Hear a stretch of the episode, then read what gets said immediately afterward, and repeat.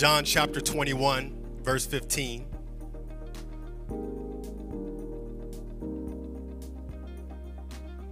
And I, I, want to preface, just so that we have some context of what we're getting ready to read. Jesus is making his third appearance since his resurrection from the dead. And this time he is he is appearing to Peter and six of his other disciples. And Jesus comes back on this third appearance to many of them doing the same thing he once called them out of. Everybody say out of. They went from fishing for fish to fishing for men to, to fishing for fish again.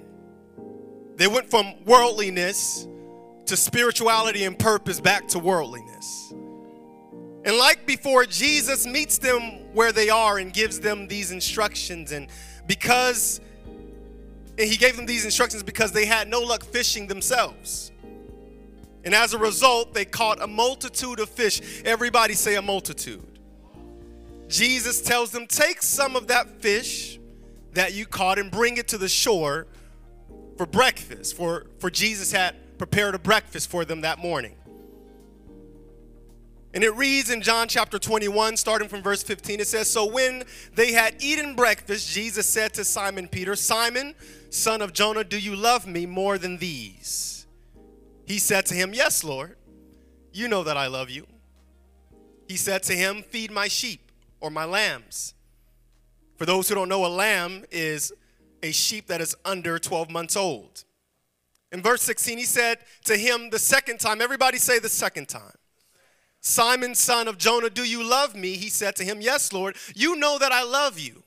I imagine Peter kind of looking at Jesus a bit more intently because he's asking him the second time. And Jesus says to him, Tend my sheep. Last verse, verse 17. He said to him the third time, Simon, son of Jonah, do you love me? Peter was grieved because he said to him the third time, Do you love me? And he said to him, Lord, you know all things. I, I can't trick you into thinking that I love you. I can't manipulate you. I can't convince you of anything because, because Jesus, you know all things. You know that I love you. Jesus said to him, Feed my sheep. Imagine the frustration and hurt of Peter that God whom he loves would ask him three times if he loved him. Imagine how you would feel if someone you love would ask you three times in a matter of a moment, Do you love me? Ima- imagine how offended or maybe even how hurt that you would feel that they would have to ask you three times. Imagine what was going on in Jesus' heart, however, what was going on in his heart and mind that he would feel the need to ask Peter three times. Do you love me? Jesus gave Peter action to back up the love he claimed to have. Because love without action is not love at all. Love without action is not love at all. And for the next few moments, I want to preach to you on this subject the love language of God. The love language of God. If you can place your Bibles down for a moment, we're going to be intentional and we're going to extend our hands unto the Lord. We're going to love on God for a moment. In your own way, just love on the Lord. Prepare your heart right now in the name of Jesus. There it is. Father, right now, we are your sons and your daughters, dear God. And we stake claim to the idea, dear God, that we love you. That we love you with our whole heart, our whole mind, our whole soul, dear God. Everything that is within us, dear God. We say that we love you, dear God. And Father, we pray, dear Lord, that you would bless us right now, dear God. Teach us, dear God, how you want to be loved. Teach us your language, dear God. I pray, oh Lord, that you would bless us, dear God, that you would bring forth clarity, dear God, and that everything would lead up to an altar call, dear God, at the remainder, dear God, of this message, dear God, that we would pour our hearts out to you in a new way, dear God, to do what you're calling us to do in this hour. Father, I pray that you would anoint every last one of us to worship you in this way, in this moment. To those who have ears to hear, let them hear. Let everybody say, Amen. Amen. You can be seated. I have a timer right here. Um, so I'm going to make sure that I, I behave myself and I, I don't go 40, 50 minutes. Amen. In the book of Genesis, chapter 1 through 3, it speaks of a time and a place of peace and harmony when man and God was in fellowship. In the Garden of Eden, you find a safe haven where there is a bridge between heaven and earth. In this paradise, there is no pain, no sadness, depression, there's, there's no suffering. There's no lies, there's no stealing, there's, there's no sexual immorality. There's no murder, there's no death. There's no confusion. There's, there's none of these things in any kind of way, shape, or form. They, they didn't exist. It was a safe haven, it was paradise. There was rather a man and a woman living in the image of God after his likeness with the qualities that he has given them. In this garden, in this safe place, there was joy. There was happiness. There was smiles and laughter. Yes, laughter. I believe that God created a sense of humor. I believe that God loves to laugh. I believe that the Lord loves to have a good time with his children. In this safe haven, in this garden, there is satisfaction and fulfillment and there is purpose and, and above all these things there is a relationship with god. Everybody say relationship. Love requires relationship. And i imagine i love to use my imagination when i read the word of god and I imagine God having a smile on his face because his great creation he has created to love him and worship him are benefiting and thriving off of everything he said was good for them to have. And they understood the source of everything that they were thriving from. They, they understood that everything that was good came from the Lord. I want you to turn to your neighbor and say, Everything that is good comes from the Lord. Adam and Eve, they understood this. Adam and Eve in the garden were anointed for a purpose, and that purpose was to love God through their worship. Their worship was to respond in action to the voice of God. To those that have an ear to hear, let them hear. The Bible lets us know multiple times. And Adam and Eve truly had an ear to hear what the Spirit of God was saying. It was not up in the air. There was no confusion when, when God gave instructions, they understood it. And so it was their response and obedience that showed their worship and therefore their love to God. God's instructions to Adam were to cultivate the garden. That is, to bring out the best of what he had gave them to live in.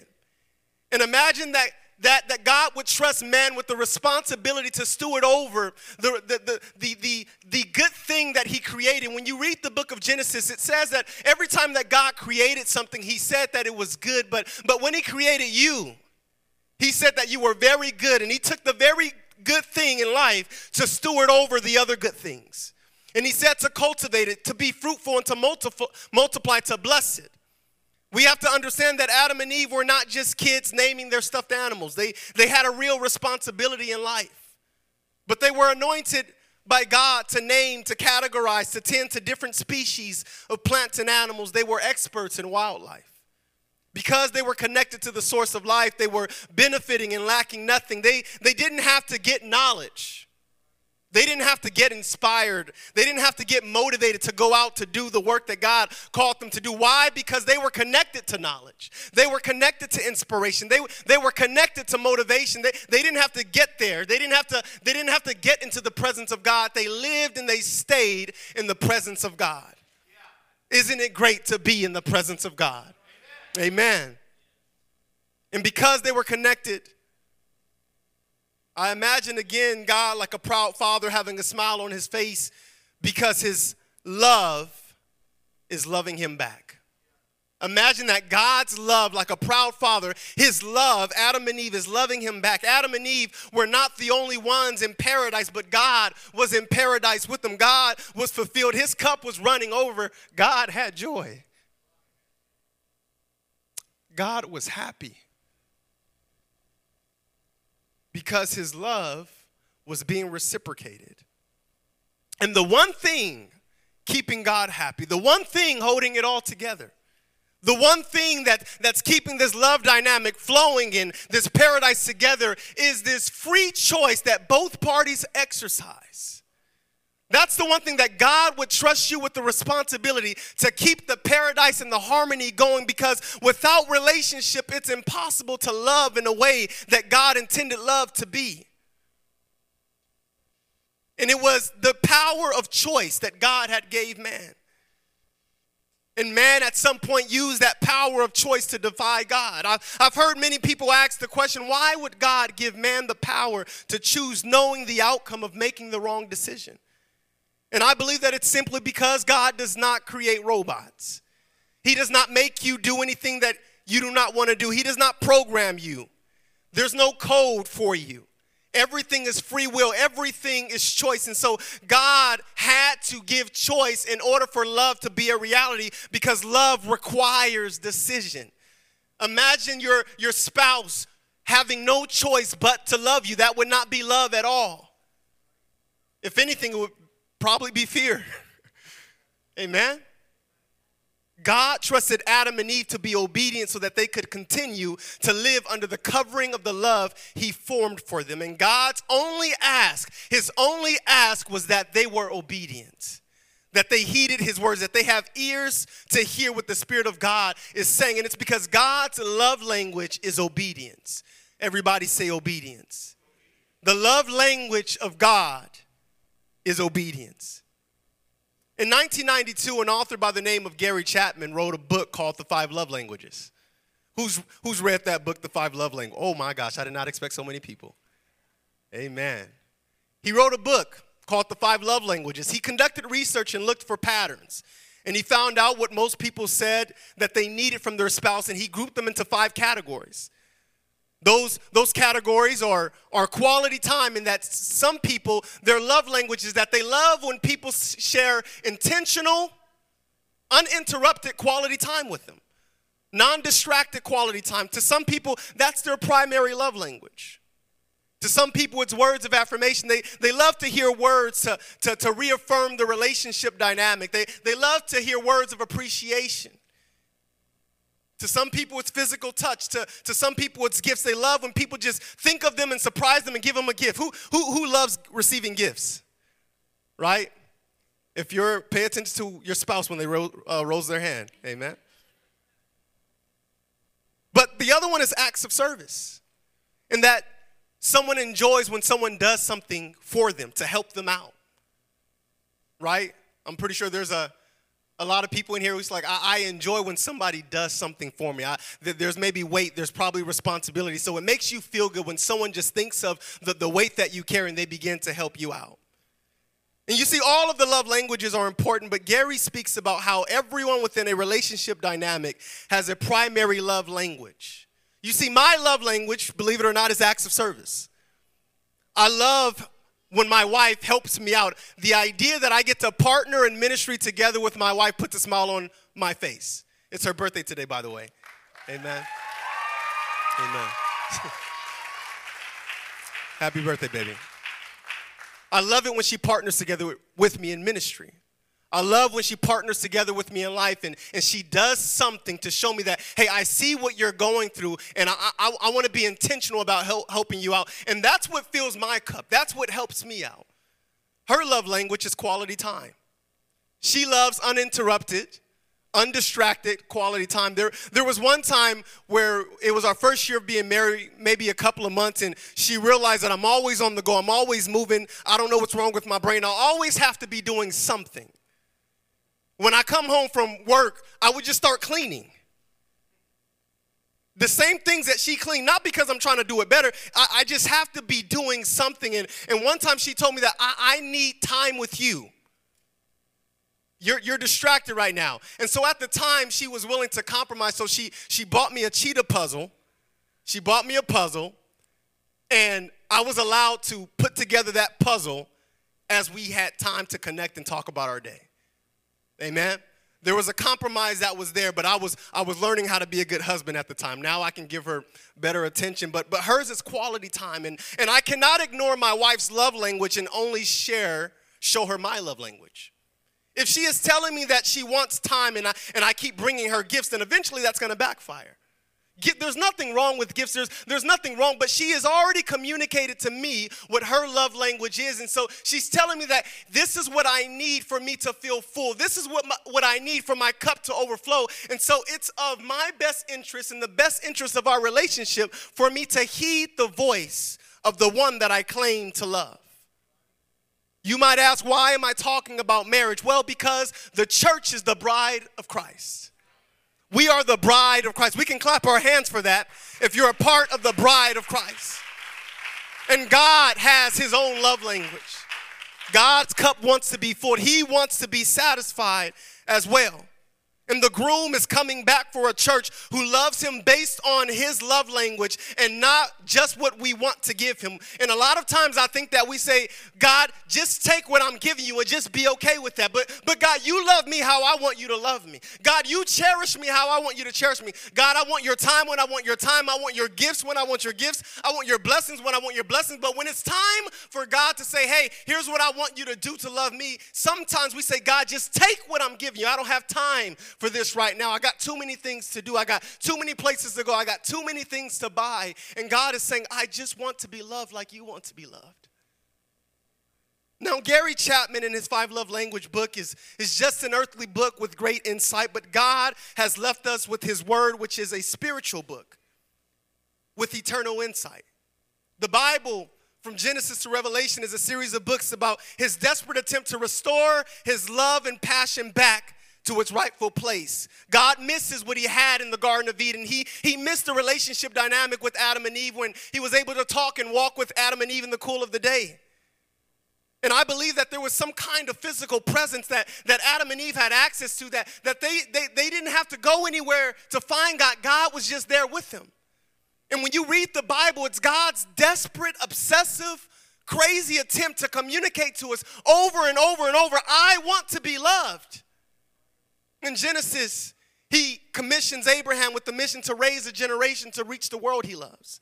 In Exodus, he preserves the life of Moses, who would love God by leading people. In Judges, he would allow a woman named Deborah to show her love for God and country by, by rising up and leading when nobody else was willing to lead.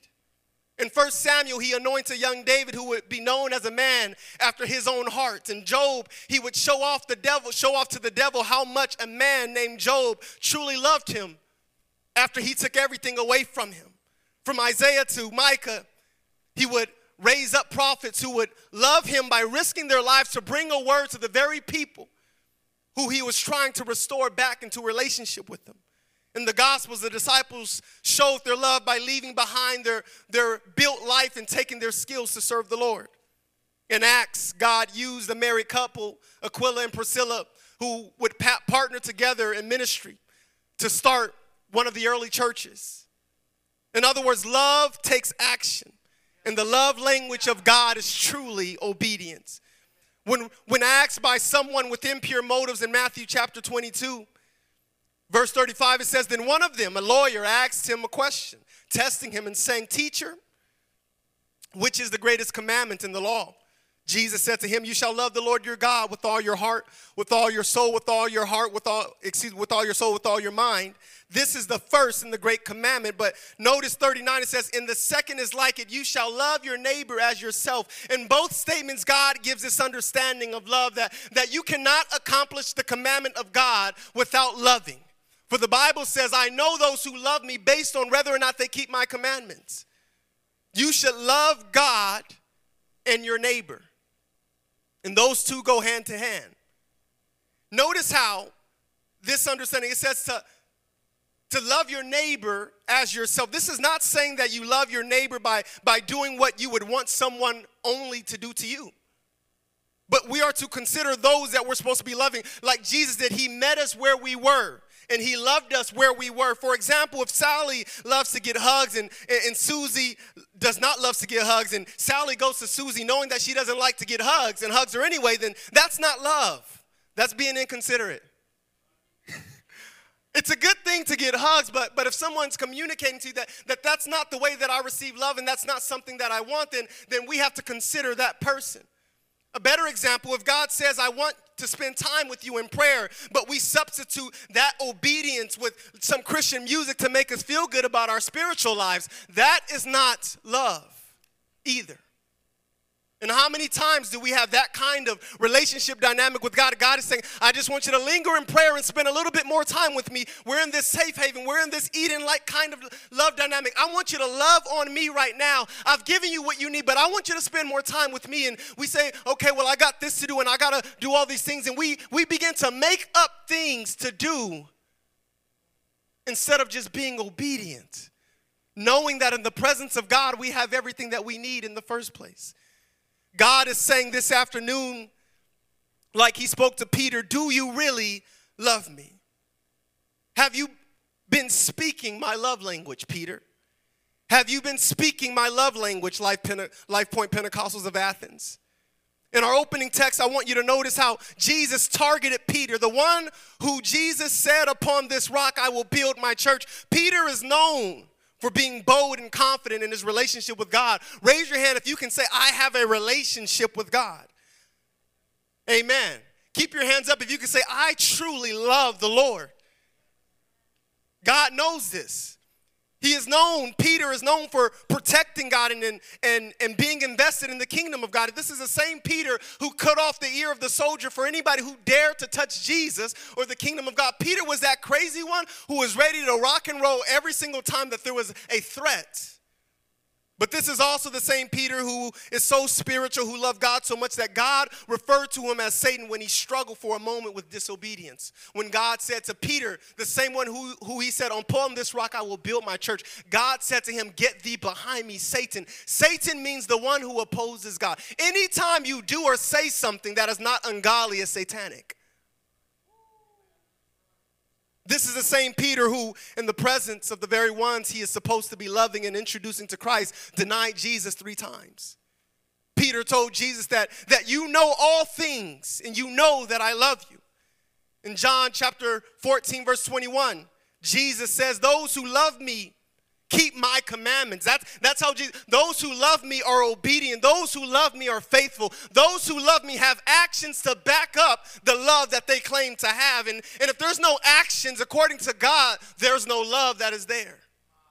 There were some worldly things that, that the anointed Peter responded to in life. In the moment he had to choose, and he chose to, to love himself for a moment when he denied Jesus. For the Bible says, What would it cost a man if he gained the whole world but lost his soul?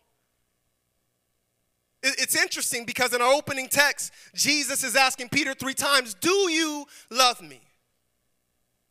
The first two times from the original translation from the Greek, it uses the word agape, which means unconditional love. Everybody say unconditional love. That's the, the, the love word that Jesus is using. So he is saying, Peter, do you love me? Unconditionally. And he asked Peter again, "Do you love me unconditionally?" But but the last time he asked Peter, he says, "Do you love me?" But he uses the word phileo, which means a brotherly love. Now, we're very good at being brothers and sisters in Christ. We're, we're very good at the brother and the brotherly and the sisterly love. But, but God is saying to our church, Do you love me unconditionally? Do you love me more than these? Do you love me more than all these things in life? Do you love me? Because God's primary love language is obedience. Everybody say obedience.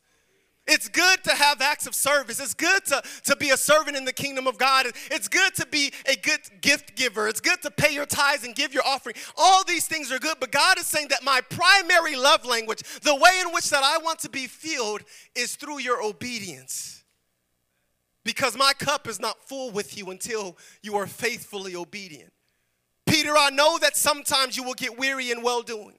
I know that sometimes this fight that we live, especially in this country that we live in, sometimes, I know that sometimes it's gonna feel embarrassing. And I know sometimes you're gonna feel ashamed and you're not gonna wanna share your faith with somebody. I'm speaking to a lot of you teenagers right now. Sometimes it's gonna feel as though that there, there's this pressure on your shoulders, this world on your on your life. And I, I know that sometimes we, we, we allow our families to be an excuse. and, and God is saying, but do you love me?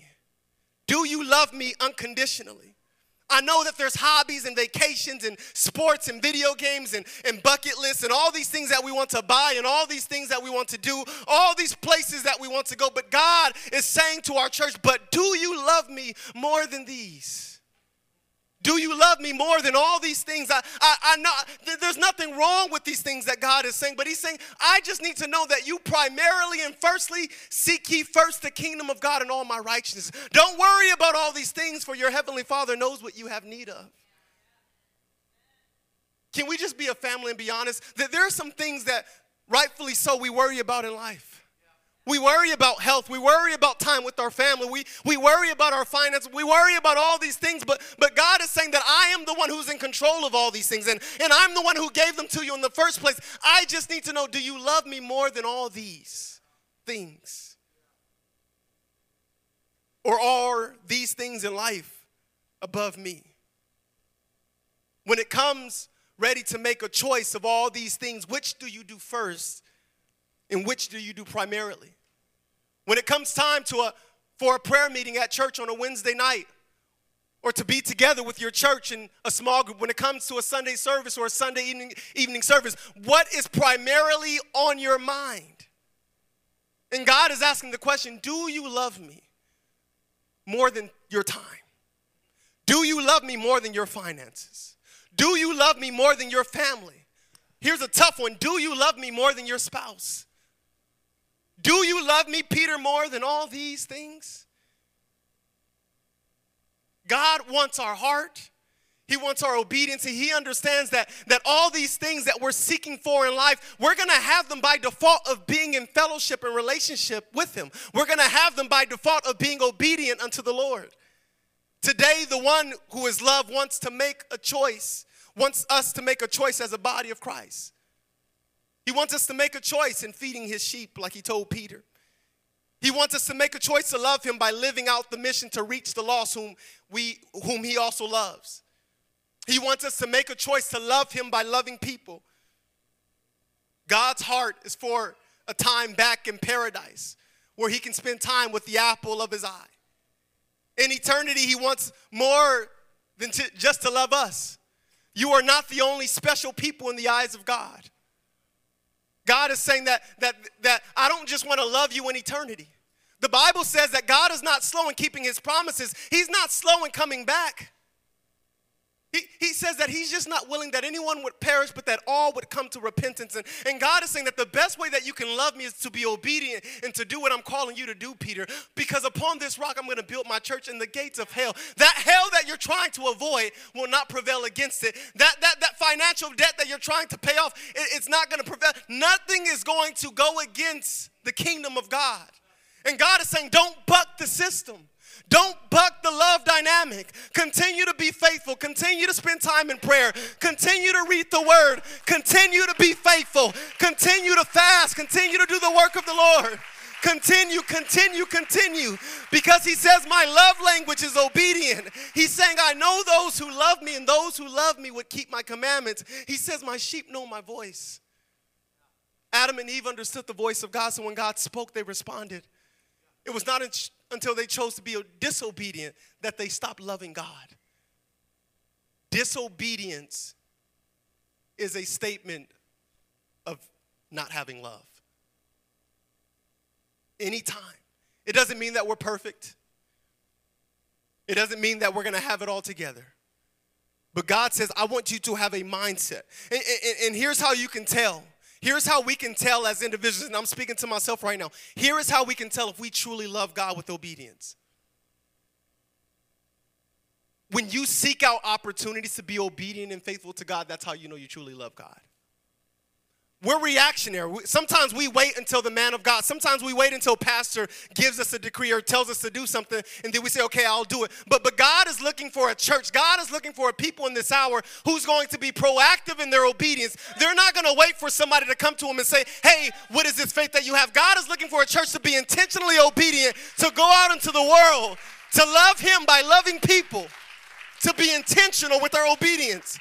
Instead of looking for excuses not to do, God is saying, I'm looking for people who are looking for excuses out of doing worldly things into doing the will of the one who has sent them.